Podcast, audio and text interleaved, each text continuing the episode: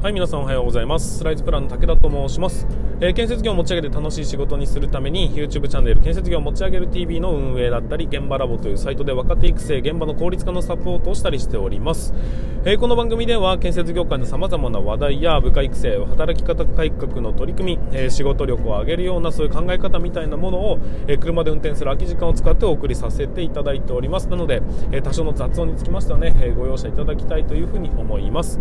えーと、本日は2022年5月4日水曜日ということで、えー、ゴールデンウィーク真っ只中ということでお送りさせていただきたいと思います。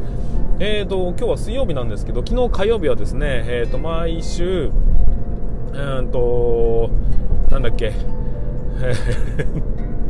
戦略会議、えーと、現場ラボ戦略会議ということで、えー、お送りさせていただいているんですよでうんと、まあ、現場ラボを、ね、どういうふうに運営していこうかというような会議をやってるんですが、まあ、その中でね、えー、いろんな話をするんですが昨日はちょっとね休日ということもあってお酒を飲みながら、えーと、打ち合わせをしたんで本当に身になってるかどうかが何とも言えませんが、まあ、それでもなんか分かんないです。気がついたらあの12時半ぐらいまで9時半から始まってですね、えー、約3時間の、え、やや飲み会みたいな形になってしまって、え、まあ、楽しかったなと思います。楽しかったじゃダメなんだけどね。本当はねもうちょっとコンパクトにしたいなって、まあ、思ってはいるんですけどもなかなかうまくいかないものでという感じでございますが。えーとまあ、そんな中で、えーと、現場ラボの今後の、ね、展開の方向性についてお話をさせていただいたんですが、えー、割とですね、まあ、ブログを書いたりだとか、えーとまあ、そういう、ね、テキストベースのコンテンツだったり、えーと、動画、まあ、YouTube を起点とする動画のコンテンツあと通常の、ね、販売するための動画コンテンツみたいなものを、えー、日々、えー、いろいろ作っては出し作っては出しということでねこういう音声コンテンツもそうなんですが、えー、行っているんですけども、まあ、その中で、えーと、時々ボーンと伸びるものってあるんですよ。でそういうものが出てくると、えー、それを起点にして今度はね、えーと、ちゃんとね組み替えていきましょうみたいな話があったりとか、えー、それをどういうふうにこう作り変えていくというか、えー、もっと広めていくのかみたいなそういうのも、え大事な広報活動ということにもなりますんでそういうところね、まあ、地道に地道にまあ、ドメインパワーといいますかそのサイトの、えー、力を強めていって極力ね、えー、いろんな認知を取れるようにしていきたいというような、えー、まあ、取り組みをさせていただいているんですよ。で今後ね、えどういうような展開で進んでいくのかっていうのも、まあ、いろんな方面から、えーと、検討しつつ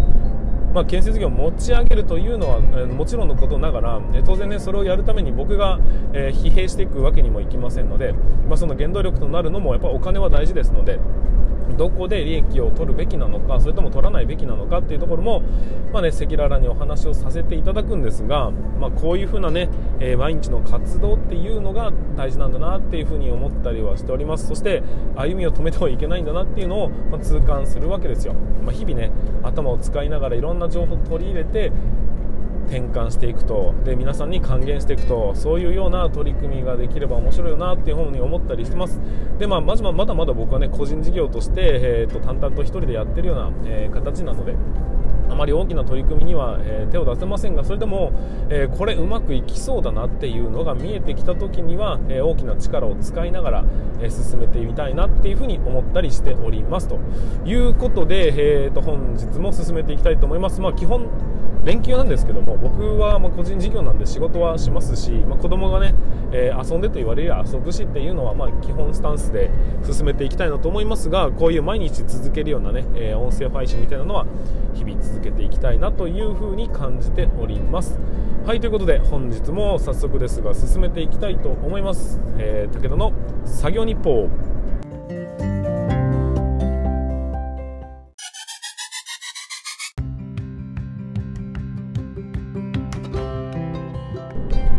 はいということでここからは、えー、武田の、まあ、一つのテーマに絞ってお話をしていくというような、えー、コーナーになっております、えーと、今日のテーマは何かというとやっぱり新卒ですかっていう話をしたいなっていうふうに思います、えーまあ、昨日のね、えーと、戦略会議ということでその中の出た話題の一つなんですけどやっぱり新卒ですかっていう。何をやぶから棒にという感じもしますが、えーとですね僕の、まあ、古巣の会社があるわけですがそこの会社がね、えー、一生懸命こう、ま、採用活動はしてると。だけど全然人が入ってこないんだよねっていうところで結構苦慮しております。でもこれはね、えー、どこの会社も同じだと思うんですよ。でね一定の人数は、まあ、入ってくるといや入ってくるんです、まあ、2人なのか3人なのか4人なのか分かんないですけどもえー、その年にね、えー、1人、2人、3人ぐらいはねやっぱ入ってくるのは入ってくるんですよ。でそれをずっと継続するから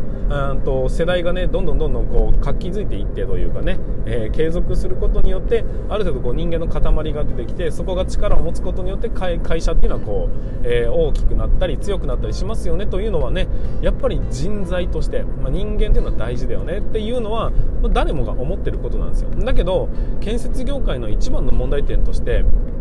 定着しないっていうことなんですね。で、まあ、新卒として採用して、まあ、2年3年していなくなってしまうっていう状況が長く続くとそこの世代ってすっぽりいなくなってしまってやばいよねって話になってるんですがちょっとねふと思ったんです。その人たちってどこ行ってんのっていうふうに思ったのが一つのきっかけでございましてそんな話になってったんですけど。あのー結局ね僕のその古巣のデータしかないのであれですけど新卒にやけにこだわってやしないですかねっていうふうに感じております。いやだってそもそもねあの、まあ3年間で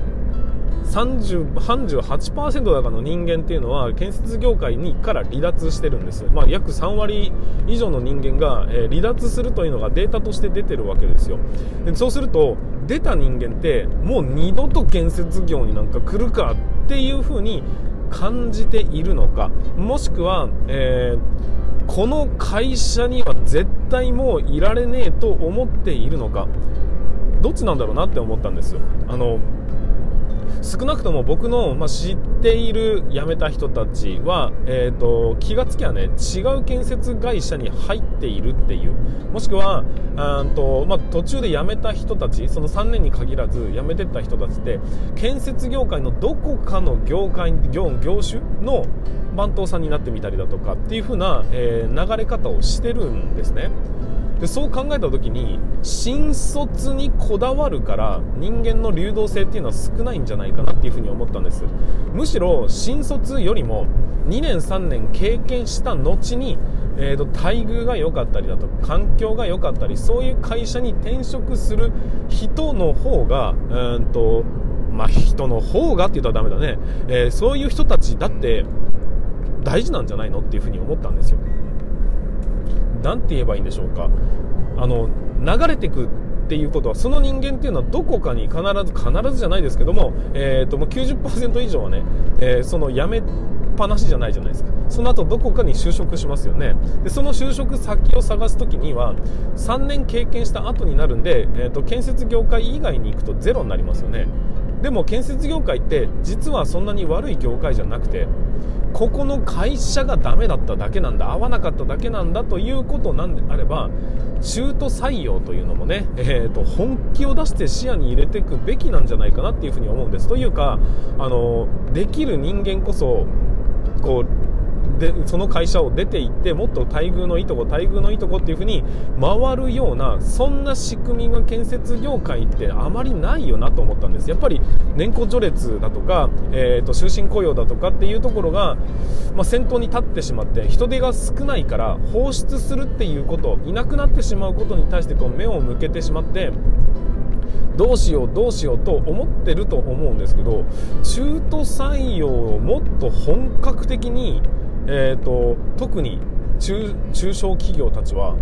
やるべきなんじゃないかなって思ったんです。でその中小企業も、あのー、本当の中途？あじゃ中小企業中途採用ね。え本当の中途採用？例えば15年やって辞めましたとか10年やって辞めました。だから技術力も持ってますよっていう人のそういう中途ではなくて1年2年やってみたけどダメだった。この会社には合わなかったっていうそういう人たちをターゲットにして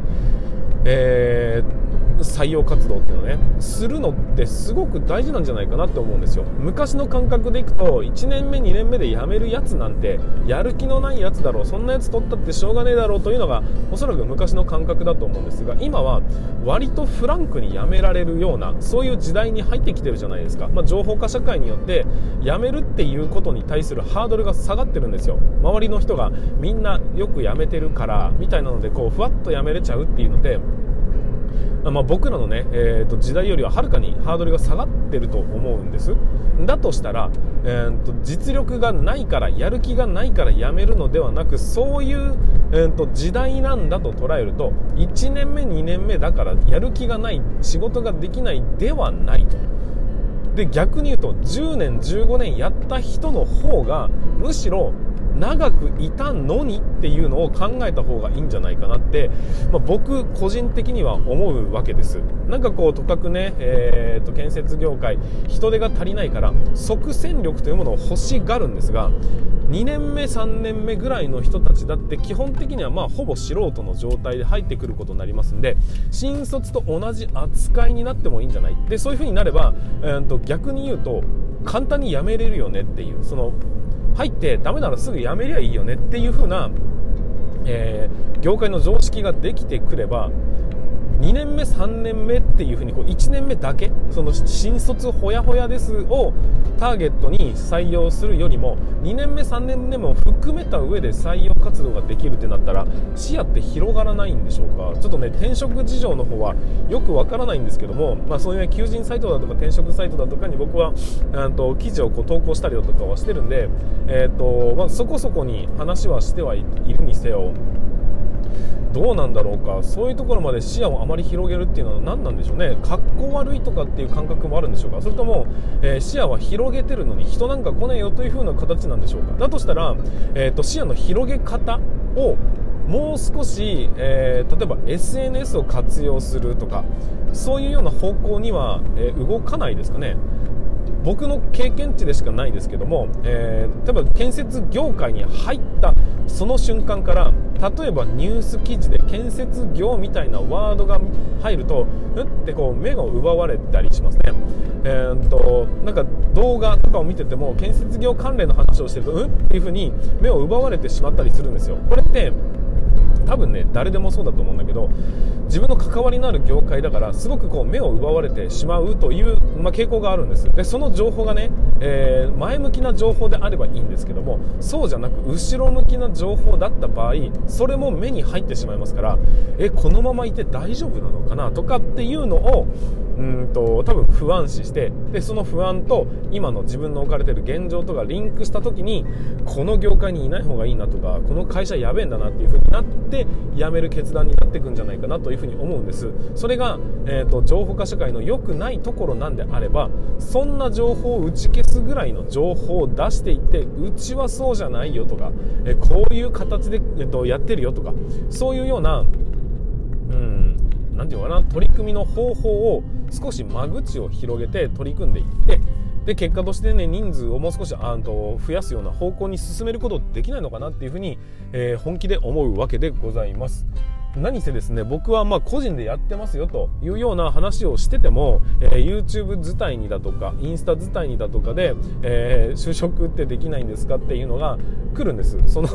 こんな弱小ですら来るんですよ。でそのぐらい SNS の影響力って割と強くて、えー、そういう人たちをシャットアウトするしかない状況ではありながらなんで建設業の人たちってもっと力をかけて、えー、SNS 配信だとかをしていかないのかなっていう。そうすると、まあ、優秀な人材を、えーと、獲得することにもなる可能性はありますし少なくともねこういう情報に触れるってことはその時点でやる気があるというか、えーと、興味があるなんですよ。その興味がある人たちに対してなんでうまくアプローチできないのかなっていうふうな、えーとまあ、そういう探し方をするのがこう情報発信なんだよっていうのをうん、ちょっとやっぱ学ぶべきなのかなっていうふうに感じたわけです。まあ、なんかね話がちょっといろんな方向に行ってしまいましたがえーと、新卒採用っていうのは確かに魅力的ではありますしまっさらなところから育て上げるっていうのもね、えー、大切だとは思うんですよ。だけど今はもうある割とフランクに辞めれるようなそういう時代になってますんでむしろその流動性人間の流動性の中で中にね、えー、僕ら業界の人たちもちゃんと入って、えー、その中の輪を広げた中でこうね、え人材獲得ができるような仕組みというのをぜひ作っていただきたいなというふうに思った次第でございます。それがね、えーと、簡単にやめれるっていうような要は逃げ道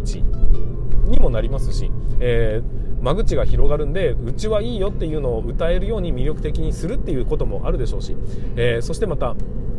人材獲得の幅が広がるということにもなるでしょうし、えーと、割と悪いことないんじゃないかなっていうふうに思うな思うような気がします、まあ、そういうふうにやっていくときっと前よりはどうなのかっていう前の会社よりもいい会社だなっていうこう比較対象ができるじゃないですか。ってことは僕たちその入ってくる、えー、受け入れる側もうんと前の会社でどんな会社だったっていうことを学ぶことによってより魅力的な会社づくりっていうのがねできるようになっていくんじゃないかなっていうふうに感じた次第でございます。だからうん。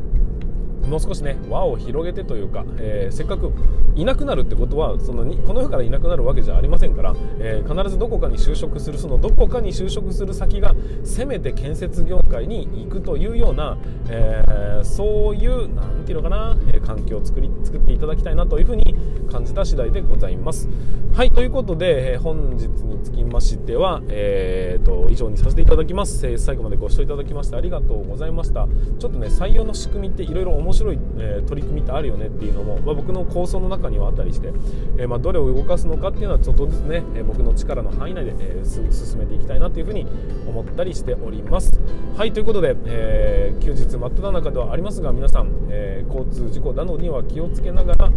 えーと、最後までね楽しんでいただけいければなとリフレッシュしていただければなというふうに思ったりしております。はいということで全国の建設業の皆様本日もご安全に。